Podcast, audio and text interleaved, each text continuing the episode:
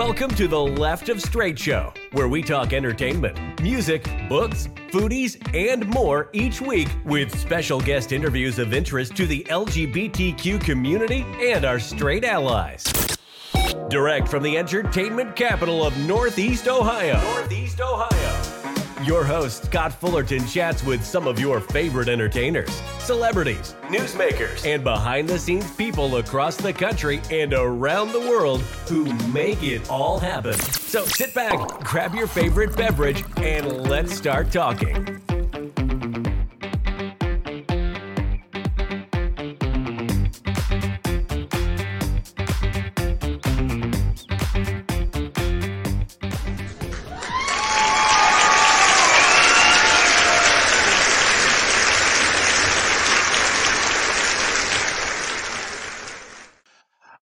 Guys, let's dive into my next interview. Today, I'm thrilled to be joined by Brian O'Donnell.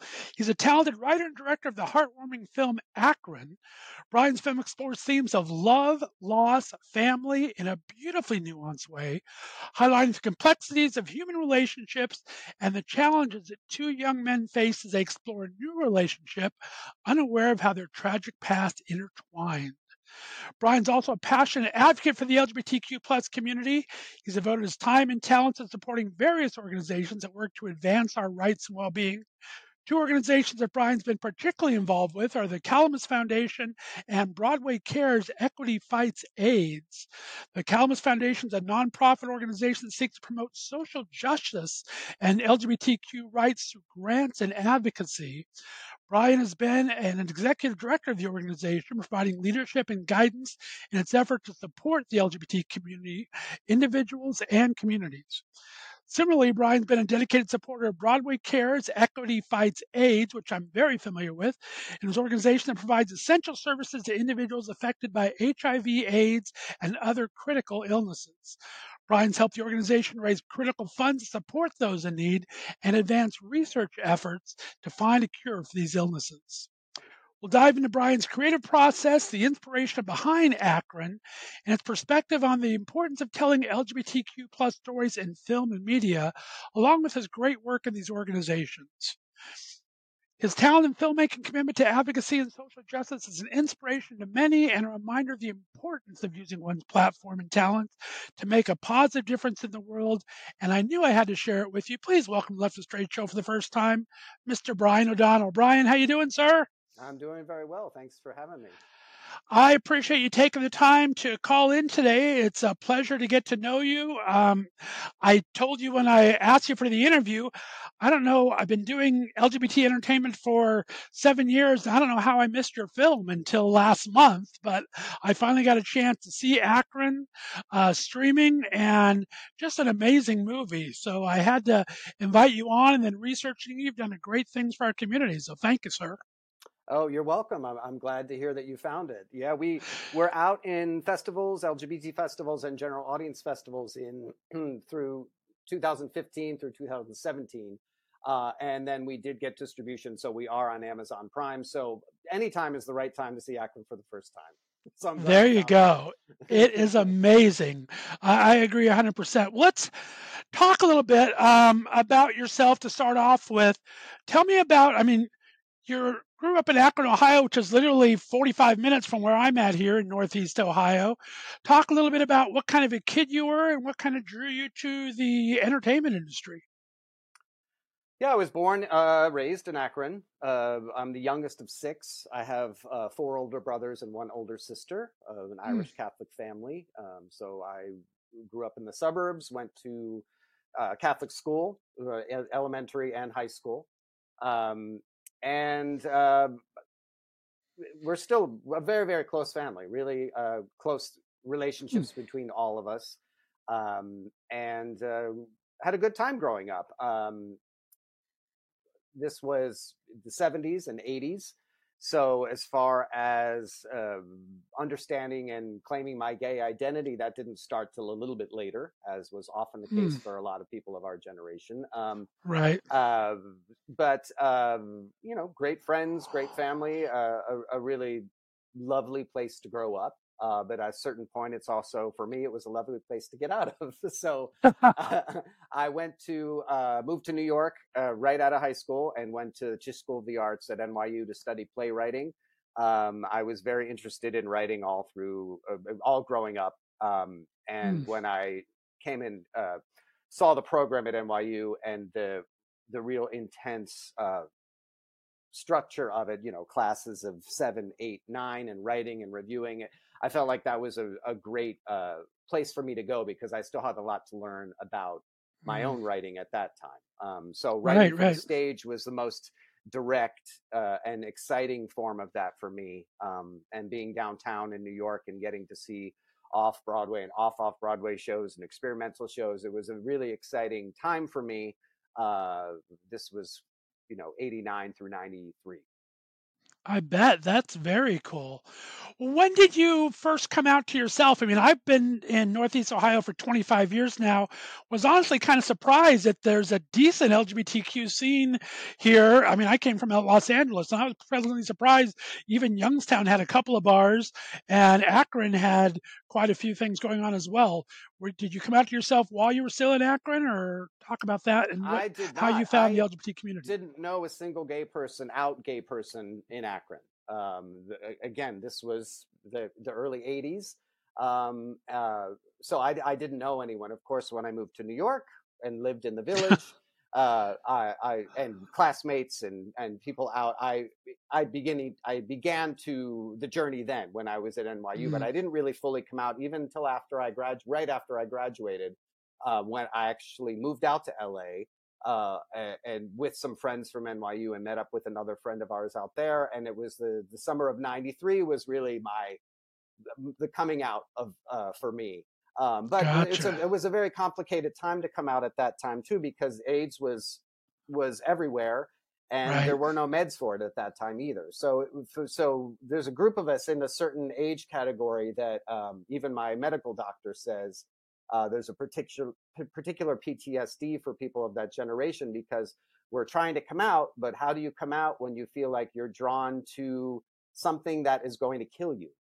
Exactly. It was a very, very scary time. So luckily, as I said, I had friends who were gay and I had friends who were coming out, and I had a support system. So these were things that we could actually talk about, that it was hard, but there was a support system. Yeah, very similar. It was a scary time back then. I think we're kind of close to the same age and the same thing. You're just kind of starting to get to understand what you're all about, but it's all you hear about is AIDS at the time, and no one really knows what's going on, and they're stopping everything to do with blood, and it's just a scary time. So very scary. I hear you. Definitely understand that. And unfortunately, I'm sure working with Broadway Cares, AIDS has not gone away yet. I mean, luckily it's been suppressed and we've made some major leaps and bounds, but it's still prevalent out there in society at large. Luckily or not luckily, not just the LGBTQ community anymore, but AIDS is a large part of what's happening out there. It certainly is. And, you know, it's shifted different communities. I always think of it as something that will get in the cracks. If there's cracks, it'll find its way in. And people living in poverty or people outside of the system or outside of care support systems, it finds a way to get in there. So it is definitely something that we still need to be cognizant of and fighting for protection of, but also offering services and making sure people who are serial converting find a way to get on the meds, because the meds absolutely work, and find a way to get healthy food into their system and find a way to talk to people and get support systems so that they can, you know, holistically work on their whole health together. So it is still incredibly important to this day.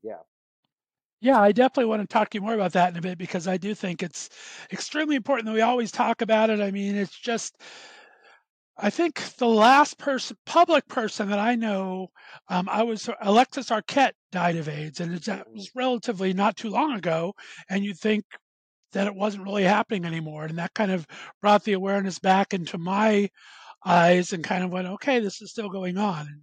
And as I've learned more and more, it's kind of shocking how much is still going on in today's society. And the meds work, but they don't always work for everyone. Everyone's immune system is slightly different.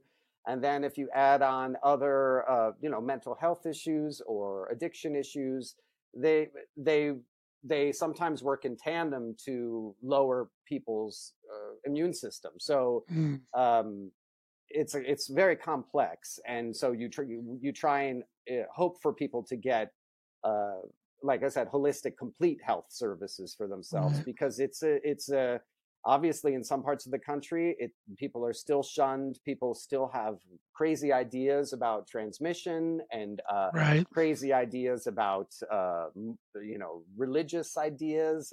And so it's a ongoing battle for sure. Well, we'll definitely have to have you come back, maybe with a couple other people from the organization. I think that'd be a great subject for a full show sometime, because it is, absolutely, like I said, still prevalent, and I think it's very important. So I appreciate if you'd maybe think about circling back to that in a couple months here. Sure.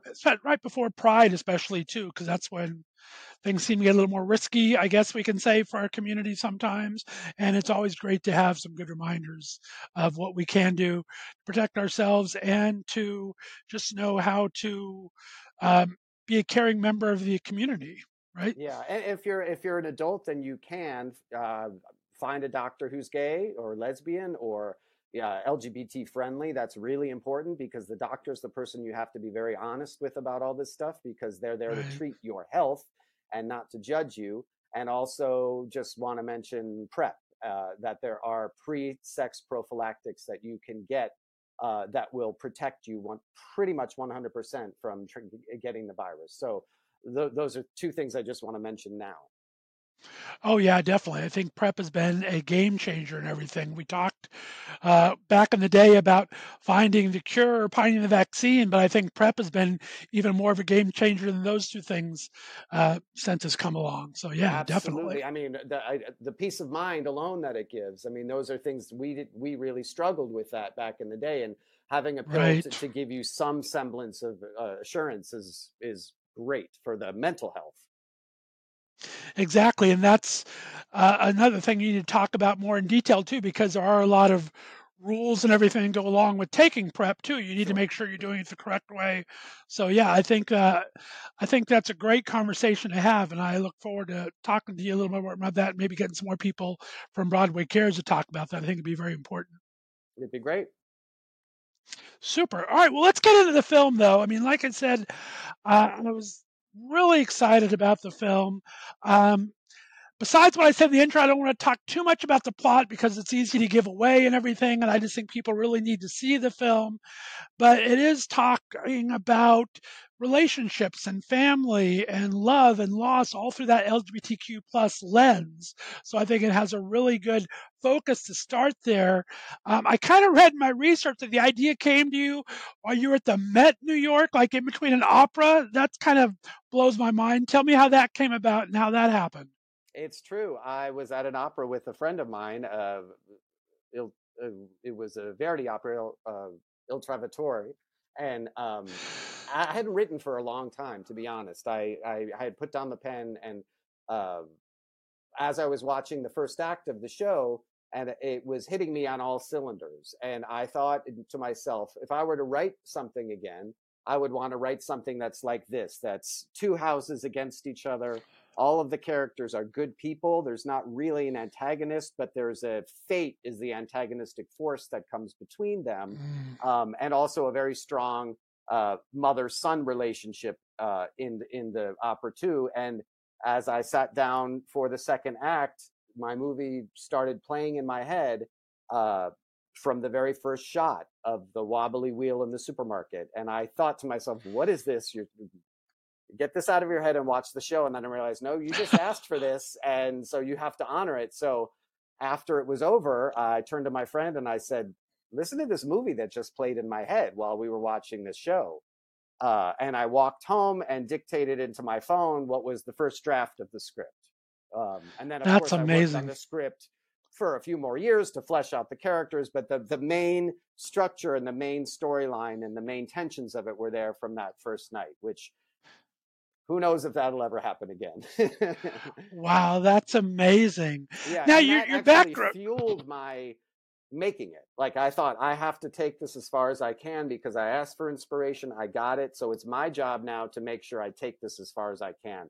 I didn't know it was going to turn out to be a production of the film, but it was, and I'm so grateful.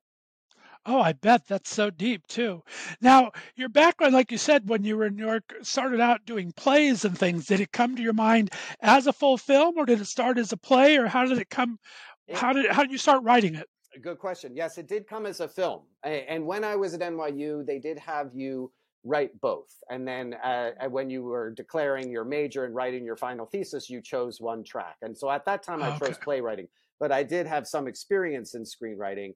And as I was seeing it in my head, it was very clear that this is a movie. This is it. It's locations. It's got the romance of a movie, the visual romance of a movie. Right. So it was like, here we go. I guess I'm writing a movie. I love that. That's so cool. Now, did the story have Akron as the backdrop originally, or did that just fit into production, or how did Akron come to be Akron? It did have Akron right from the start. I think it was a synthesis of a lot of ideas that I was already having about things that I wanted to see in media that I wasn't seeing. One of those being an LGBT film set in the middle of America instead of on the coasts, because filmmakers tend to live in LA or live in New York, and production houses tend to be in those places. Movies tend to be there. Well, obviously, there are some great examples of movies in other locations, but I never really felt like, you know, oftentimes when you're seeing Glee or you're seeing other films that are supposedly set in Ohio, anyone from Ohio knows that those plants don't grow where we're from. Right. So I wanted it to be authentic in the Midwest. And I also wanted it to be a story about accepting families and accepting parents in the Midwest, because I think people don't know that exists. And exactly. I was seeing that it was existing. And I was also seeing, like, it's time we tell the story that of this family, regardless of whether it exists or not. This is a movie. We can say whatever we want in the movie. And so if this is an aspirational film in some ways, and it gives hope to some people that there are families out there like that, then all for the better. Right. No, exactly. Yeah. I love that. I mean, you think back about it, Glee, I don't think they ever were delayed due to a snow day. And I think every time you're on the football field, it was sunny skies, when we know we play football in the snow and cold and bitter here. So you're right. That's kind of funny. I like that. Yeah. Well, let's talk about the production a bit. You ended up wearing all the hats with a huge assist from Sasha King, your co-director and producer. Tell me how you knew her. What convinced the two of you you could make this project come together? I knew Sasha from, again, 94, 95. I lived in LA briefly after I graduated from college, and then realized I needed to get back to New York, that I was really a New Yorker at heart. So I came back to New York, and I met her through friends. And she at that time was bartending downtown with a good friend of mine, and just a lovely, lovely person. And, you know, it was kind of the running around days. After that, she's originally from Ireland. She moved back to Ireland. And studied filmmaking and went to the great institutes in Ireland of filmmaking and learned everything from beginning to end. So she had heard that I had a script. So I'd been sending it into the OutFest, which is the LGBT festival in LA, their screenwriting awards. And 2 years in a row, I got into the semifinals, but not the finals. And at that point, I was like, well, what am I going to do? I think it's finished now. I can't keep rewriting it and submitting it. So anyway, she heard about it, and I sent it to her, and she said, I think we can make this. She had experience producing small independent films in Ireland. So I said, let's do it. So we just did it. We said, we'll co-direct it, we'll co-produce it. I felt comfortable directing because I'd worked with actors and directing in theater in the past. And I knew that with production, I could figure that out. And it was really important for me to be one of the lead producers on it too, because I'm from Akron. So I could call in favors from people. I knew how to speak to locals. I knew how to, you know what I mean? It's like, it's really helpful to have those ins. So we figured out between the two of us how we could make it work. We set up a Kickstarter. We raised money through Kickstarter.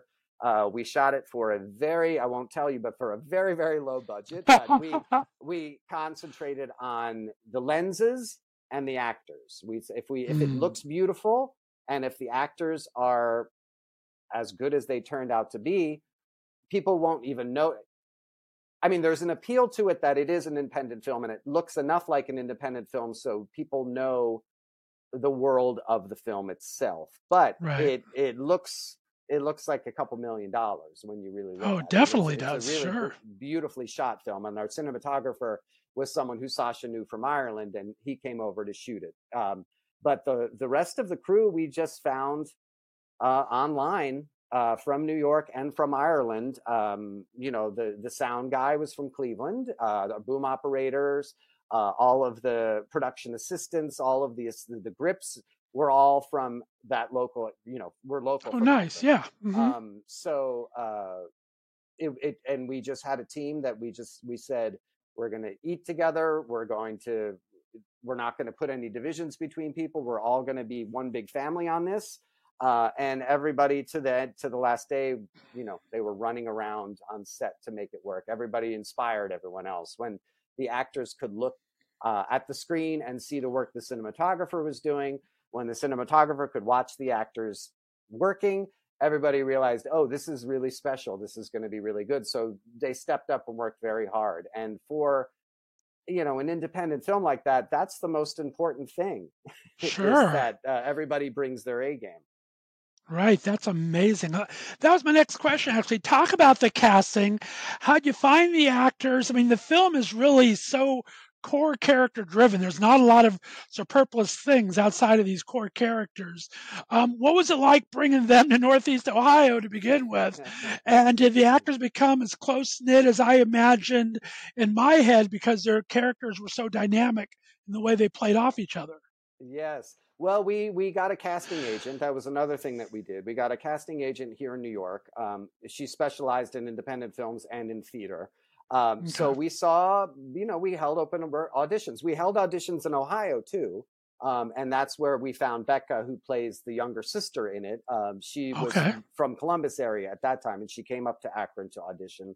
The rest of them we got through either live auditions here in New York or Matthews had sent in a tape because at that time he was based in Texas. Okay. And it really was just going in and keeping an open mind and watching and seeing what you're looking for. And Matthew sent in his tape with 3 scenes and completely nailed them all and was obviously Benny. And the same thing happened with Edmund. He came in person here in New York, and we had seen probably 50 or so young guys, a lot of them Broadway, off-Broadway, New York actors. We saw a lot of talented people. But again, when Edmund came in and did his audition, it was clear from that moment. And then it was, let's hope they have chemistry. Let's hope they can work well together. And they did. And they were both very excited to be a part of it. I think they both understood, the whole cast really understood that this was a different movie because this was a movie where homophobia was not going to be a part of the script. That it was, this is not still, I think on television, it's becoming more and more common, but even to film these days, it still is not as common. I'm all for a coming out story. We still need them because people are coming out every day, but they have to be new and fresh if you're going to do one of those. And I didn't want that. So I think everybody understood not just the relationships and their characters, but the purpose for the film. So, so Matthew and Edmund, started meeting with each other through FaceTime before to talk about the script and talk about their characters. Because when we started, it was like being shot out of a cannon. It was an 18-day shoot. So, and you shot true to seasons too, right? Fully off book. Sorry. I said, and you also shot true to season too. I mean, the timeline in the movie is the timeline that was actually in Northeast Ohio at the time. And Florida, I guess. Sure did, which comes with its own issues because we were shooting in March. And, one day we were shooting an outdoor scene. I won't give it away, but it's a big outdoor scene. And Andrea Burns, who plays the mother, it snowed that morning. And she's like, we're not going to be able to shoot that outdoor scene today. And I said, no, all the snow will be gone by this afternoon. And she looked at me like I was crazy. She's originally from Miami. She lives here in New York. And I said, no, it will be melted. And the cement is going to be wet. No, it's going to be dry. And sure enough, when we went to shoot it, she was like, you're right. And I was like, I'm from here. It's crazy. You wouldn't think I'd be right about it, but I was. So another day we were to shoot an outdoor scene, and it was a blizzard that day. So we had to change our schedule and shoot indoor scenes. But what I found, I think probably the biggest thing I learned on making the film in general, and I certainly found it in that instance, was you make a plan and something goes wrong and you have to figure out how to correct the plan. And almost every time, once you get over the anxiety of it not going according to plan, the decision you make in the moment is usually better than the original plan in the first place. It was really hard for me to trust that process, but by the end of the filmmaking, I was like, okay, I get it. Because being new to it, I felt like if we make one mistake, the whole house of cards is going to come down and we're not going to get the movie. Right. But the weather certainly played a role in helping us find our creativity. And to that, there's one beautiful scene in the movie with the sunset. And that's another thing that we could not have planned, that we just lucked out that happened to be happening that day. And I knew of a vista where we could go shoot that scene, and we went, and as we rolled the cameras, that happened. So that was a gift. I know that scene well. I like it in the car there, overlook. Yeah, very nice, very nice. I like it. Well, you touched on two things I wanted to come back to here. Your lead actors, Matthew Frias was Benny, Edmund Donovan is Christopher. They did have that amazing chemistry, I thought. And you kind of answered it, but I'm going to ask again. What did they bring to the film that surprised you? And this was also, looking over their resumes while I was doing some research, this was kind of one of their first leading roles. What do you hope you kind of brought to them as well? Yes. They were just fantastic. I mean, they as I said, they were off book, so they knew every line. And as a writer, that's a wonderful, wonderful thing. But they also, they asked the right questions. As we would go into scenes, if they had questions about intentions that they wanted to clarify, they asked the right questions, which is really helpful. They're both very smart guys, and they're very intuitive guys. So oftentimes with them, we very rarely rehearsed scenes before we shot them. We might say stand here, move here, this, but the majority of the time we just said action, and they would create the scene in front of us. So that was a gift, because oftentimes you can get bogged down in trying to help someone if they don't understand, or they've forgotten, or they can't get into it in the moment. The clock is ticking. You don't have a lot of time. So they both came with a deep understanding of the characters, and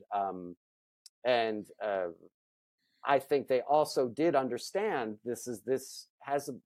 even though we were shooting it on this budget, and I'm a no-name guy, I'm not connected on either coast. They brought their A games, and they understood what it could be. So they treated it with respect. And after shooting, Matthew came up to me and said, "This is my first starring role. I've dreamed of doing something like this. And, thank you so much." And I was like, thank you.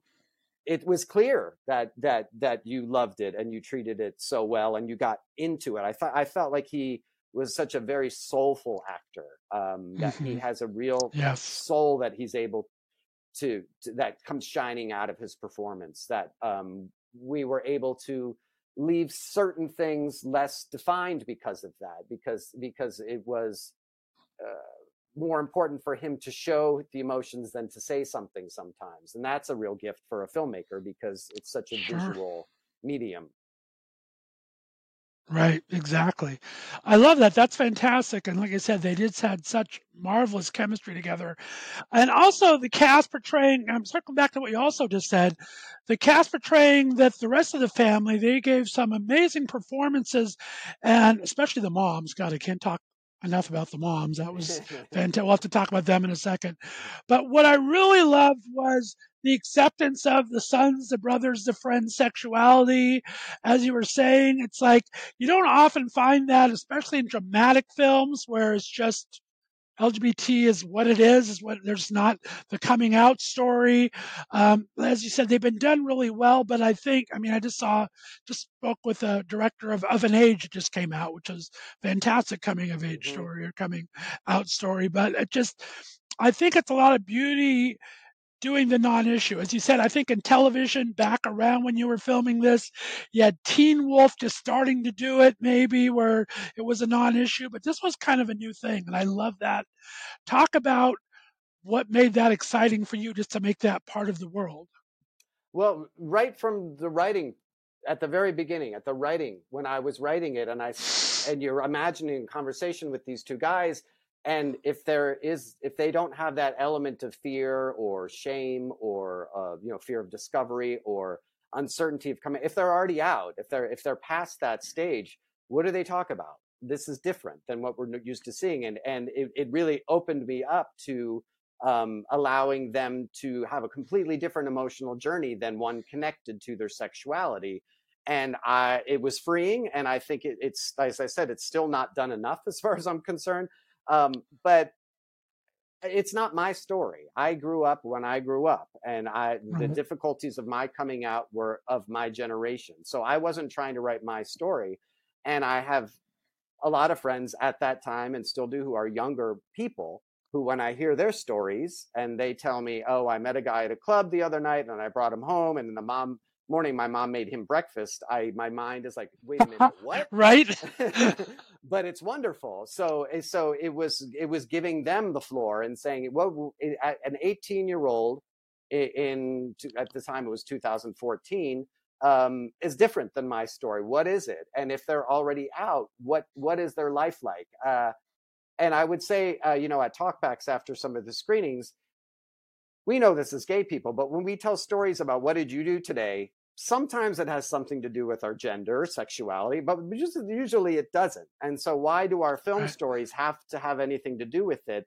Obviously, who we are is going to play out. And these are gay characters, and they do kiss, and they do get romantic, and they do, behave like gay men together, gay boys, gay men together. But it's not about their sexuality. So that was freeing. It was exciting to set that in Ohio. And there was an element to me. I felt like I was almost doing a performance piece of going back home. And I was very clear with everybody that I was working with. This is the story. It's about these two boys who fall in love, and there's an incident between their families, and everybody there said, that sounds great, and I want to participate. And some got overly enthusiastic because it was a gay story, because they got it. They wanted to be supportive of the gay community in Ohio. So it was great. It proved to be, I think, again, the reason why it was made and the reason why people responded so well to it, I think. All right. Side note, how shocked were you about Akron having its own Pride Fest for the last 3 years and being as well received as it's been? I mean, it was probably one of the best launches I've seen in the Northeast area of a Pride Festival. Yeah. Have you been to it? I have been. I was in the one in, I guess it was 2019, before the pandemic. It was incredible. I mean, not only growing up did I not know there were any gay people in Akron, I certainly did not know there were so many trans, so many bisexual, so many people on the spectrum of sexuality in Ohio, and to see them out in Akron, it was incredibly moving. It's definitely empowering. It's a really impressive community there, and I know people come from all over Ohio to go to that one because it really is a really special one. It's a march. It's not a parade. Right. It's a march, and it still has that element of we're claiming our space, and we are here because of who we are. And the celebration is fantastic. There's a stage and drag queens and all those incredibly fun things. But I do feel like there is it's a real support for people there to know, right? You get to see all these people out, and you can't count them. There's so many. It was wonderful. I've been very impressed with that entire organization. I got to be honest. Yes. It just started. I think that was the first year it started, maybe 2018. I mean, we had Betty Who the first or second year as their main act. I mean, they just really knew what they were doing, and I'm very impressed by them. That yes, sidebar. Let's circle back to the movie. I need to talk about. We're talking about the cast and. The powerful, I spoke about the mothers. There's one scene where they kind of confront the main issue of the film, and they really have not seen each other through this entire movie. What was that like to direct that scene with those two ladies? Because they were powerful as hell. I mean, I'm honestly getting chills right now because you brought me back to that moment. It was remarkable. As I said, it was Andrea Burns who plays Benny's mother, and people know her from Broadway, from In the Heights. She's an incredible singer, stage performer, actress, all of the above. And Amy Deleuze is an actress, and she's a playwright now, and she's also incredibly smart and really empathetic. And she said going into it, one of the reasons why she wanted to do it is one of her sons is gay, and she wanted to show him her support. Oh, and she was excited amazing. To be involved in the project on a personal level. But they're real actresses, and they really go to the depths of their characters. And so it was incredibly moving. Again, it was more about blocking for them than anything else, because they understood what needed to be delivered in those moments. And that's a scene that gets me every time. And I think another reason why I think Akron works so well is that all of the characters are treated with respect, and all of the characters, oftentimes the father is the antagonist or the mother is the antagonist. And again, with Latino families, it's usually the stock character of the machismo father. And I had great talks with Joseph Valendez about being a different kind of father in this movie. But I think that it's a movie, it's a gay movie, but it's also not a gay movie in the sense that anyone going in will relate to one or two of the characters. In an early cut, my sister, who was one of the executive producers on the film and certainly helped us a lot in the editing of the film, we had an earlier cut in the film. That we had to go back and we had to, play with it. And she was like, this movie is about Lenora. And I was like, it's not about Lenora. This is Benny's movie. This is Benny Christopher's movie. But because the character is so full and the emotional journey is so full, it is, in a sense, also Lenora's movie. Sure, you can see that. So people, what I love about it is even on second or third viewings, you pick up on subtleties that the actors do in their various roles that you might not notice the first time, because you really are feeling Benny through this version, but you could watch it and track a different character, and all of the actors were just phenomenal. Agreed 100%. Well, I mean, it was in numerous festivals, like you said. I can't believe it's still going to be going out in other festivals. You've won some best feature films. What was it like to have the first film that you created get all these accolades? I mean, is it intimidating? Is it exciting? Is it all the above? It was wonderful. I mean, I think because it's not just my work, it's the work of, my partner, Sasha, and the cast and the crew, and that because it was a collaborative thing and I was being the one who was representing it when it was going out, it was a joy. And we showed it. I went to Amsterdam and showed it at an LGBT festival in Amsterdam. And I went to London and showed it to an audience of 900. I didn't know anyone was going to see this movie when we were shooting it, and so it was wonderful. And it's fun to talk about because people are curious about it and do have their questions about the film, because it seemingly comes out of nowhere. And I knew it was going to be a film because it's independent and because even with the distributor we got, which is Wolf Video, which is an LGBT distributor, and have done a great job with it. There's no money for advertising, and so I knew it was going to be a word of mouth movie, and we've seen that in, say, even on Amazon with the numbers of people. We get new reviews all the time. There are people seeing it for the first time, and they're telling a friend to see it. So. That makes it really special to know that it was a labor of love. And we know that people are telling other people to watch it because they were moved and they want to share that with someone else. That's just so cool. Exactly. I've had at least 10 people that I've talked about it to in the last month that I've had watch it that didn't know. Like I said, 45 miles down the road here where it was shot. Yeah. So spread the word. It's exciting. Well, now now that you've learned what it's like for this endeavor to happen, as you wore so many hats and everything, is it intimidating to make another feature? What's your process now? Are you writing? Are you looking to direct? Are you looking to produce? What is, I mean, you're doing a lot of great community stuff, which we're going to talk about in a second, but where, as far as creatively for you, what's your next big thing, you think? Well, I think what I want to do is, I've been writing for sure. I want to write and direct, I think. As I said, I think producing the first film for myself, being part of half of the production team was really important for me to learn how things go, for me to be the point man in Ohio, all of those things. But I moving forward would really prefer to just direct the writing that I've worked on. So I have a finished script that we were just about to start going into pre-production for before COVID, and that is set in Mumbai, India, based loosely on my time with friends there and the LGBT community there, and the things that I learned about them there. But it's become incredibly complex, and it's a very difficult thing to start to put into motion. So in the meanwhile, I'm working on a script now. That is another Ohio set script. Very different kind of script, but it would be set in Ohio because I know we've done it before. I can do it again. We can shoot in Ohio. So I'm just trying to rein that one in fully. It's on the line and I just have to reel it in. But as I said, it's a very different kind of movie. I would say the Mumbai one is a bit of a fish out of water, kind of a rom-com. It's a little mix, and the other one set in Ohio is actually has some thriller elements to it, so it's a very nice kind of script. Yeah. Oh, well, let me know about that. I'll produce the heck out of that for you. Help me.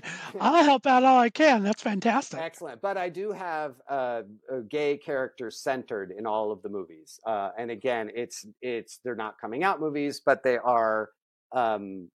My idea is that I would like to investigate gay characters in different decades. So I've done 18-year-olds. The one in Mumbai is a guy in his 30s. The one that would be set in Ohio would be a child, and then an older version of the child, someone in his 20s. So that's exciting to me, is to think about them conceptually that way. Oh, I bet. That's very cool. All right, let's transition. We're running out of time here. Let's talk about your transition advocacy, your work for the LGBT community. Tell me about, I don't even know if I'm pronouncing it right, the Calamus Foundation, how you learned about it, how you became its executive director, and what are you most proud of that organization and what you've done there? Sure. Well, I'll start actually with Broadway Cares because that led me to Calamus. Okay. So I've been managing the grants program here at Broadway Cares for 25 years, which is we give grants to LGBT HIV/AIDS organizations across the United States, Puerto Rico, Washington D.C., social service organizations, food organizations, almost 500 of them, up to $8 million a year, thanks to the incredible talent and support of the Broadway community that really does the bulk of our fundraising. If you've ever been to a show and they hold the red buckets after the show for collections, that's us. And then we have a great production team here who does special events for fundraising too. So I started doing that when I was 26, 27. It was an interesting shift to me because I was out to some people, but not out to everybody. And I thought, wow, this is really going directly at it. But my first boyfriend in 96 was HIV positive. So I was confronted right away in my personal life is, what do I do? Do I reject someone because I found out he's positive because I'm very scared? Or do I just deal with this? This is obviously won't be the last time in my life where I've have a relationship with someone who might be HIV positive. And so it was it was a way for me to deal with that personally, but it was also a way for me. I'm not really an activist. I support activism, and I think it's really important, but I'm not necessarily someone who goes out and protests in the street. I'm more interested in being within an established framework that can use the impetus of the activist to make a difference through constant work. So I had been working at Broadway Cares for many years in the grants program.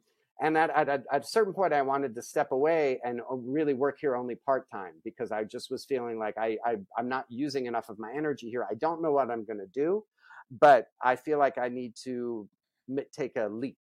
And right at that time, I heard word that there was the Calamus Foundation was coming into existence, that there were board members who were looking for an executive director to establish a foundation that can make grants to LGBT organizations.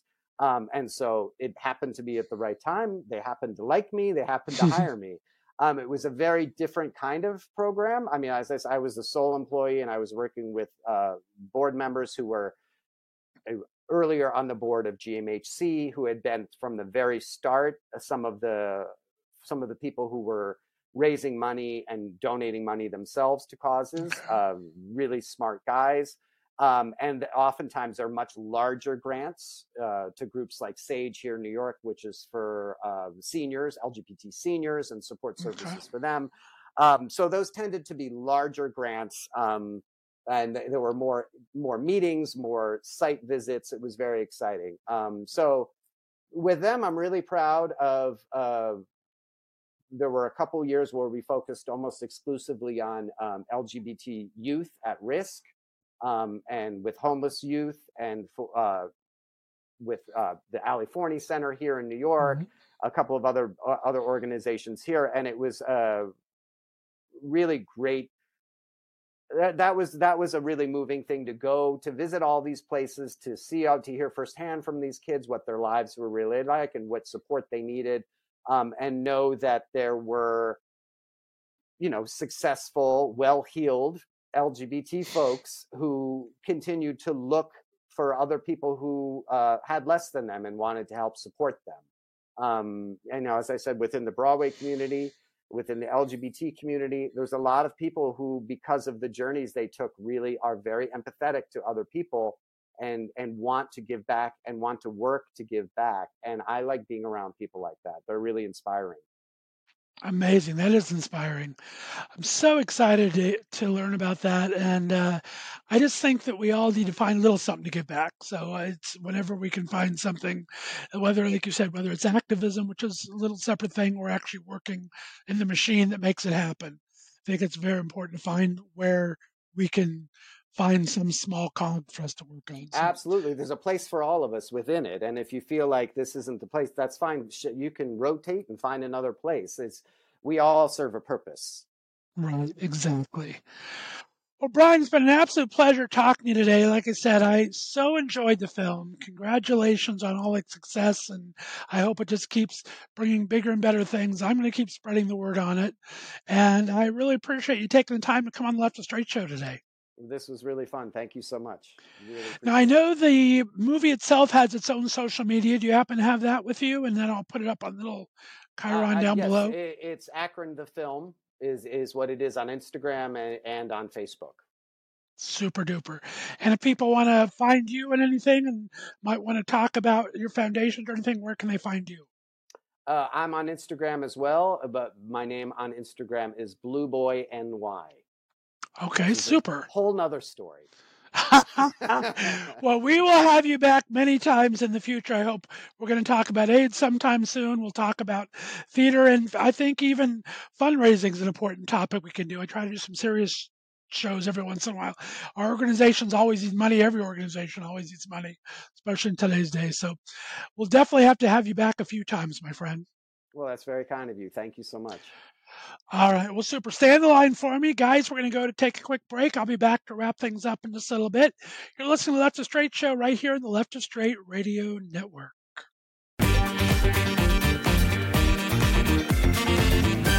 Thanks for listening to the Left of Straight Show. Be sure to subscribe on your favorite podcast distributor, and please give us a 5-star rating so more listeners can find us. You can follow us on social media and be sure to check out our website, www.leftofstraightradio.com, for contests and other news and information. See you next week.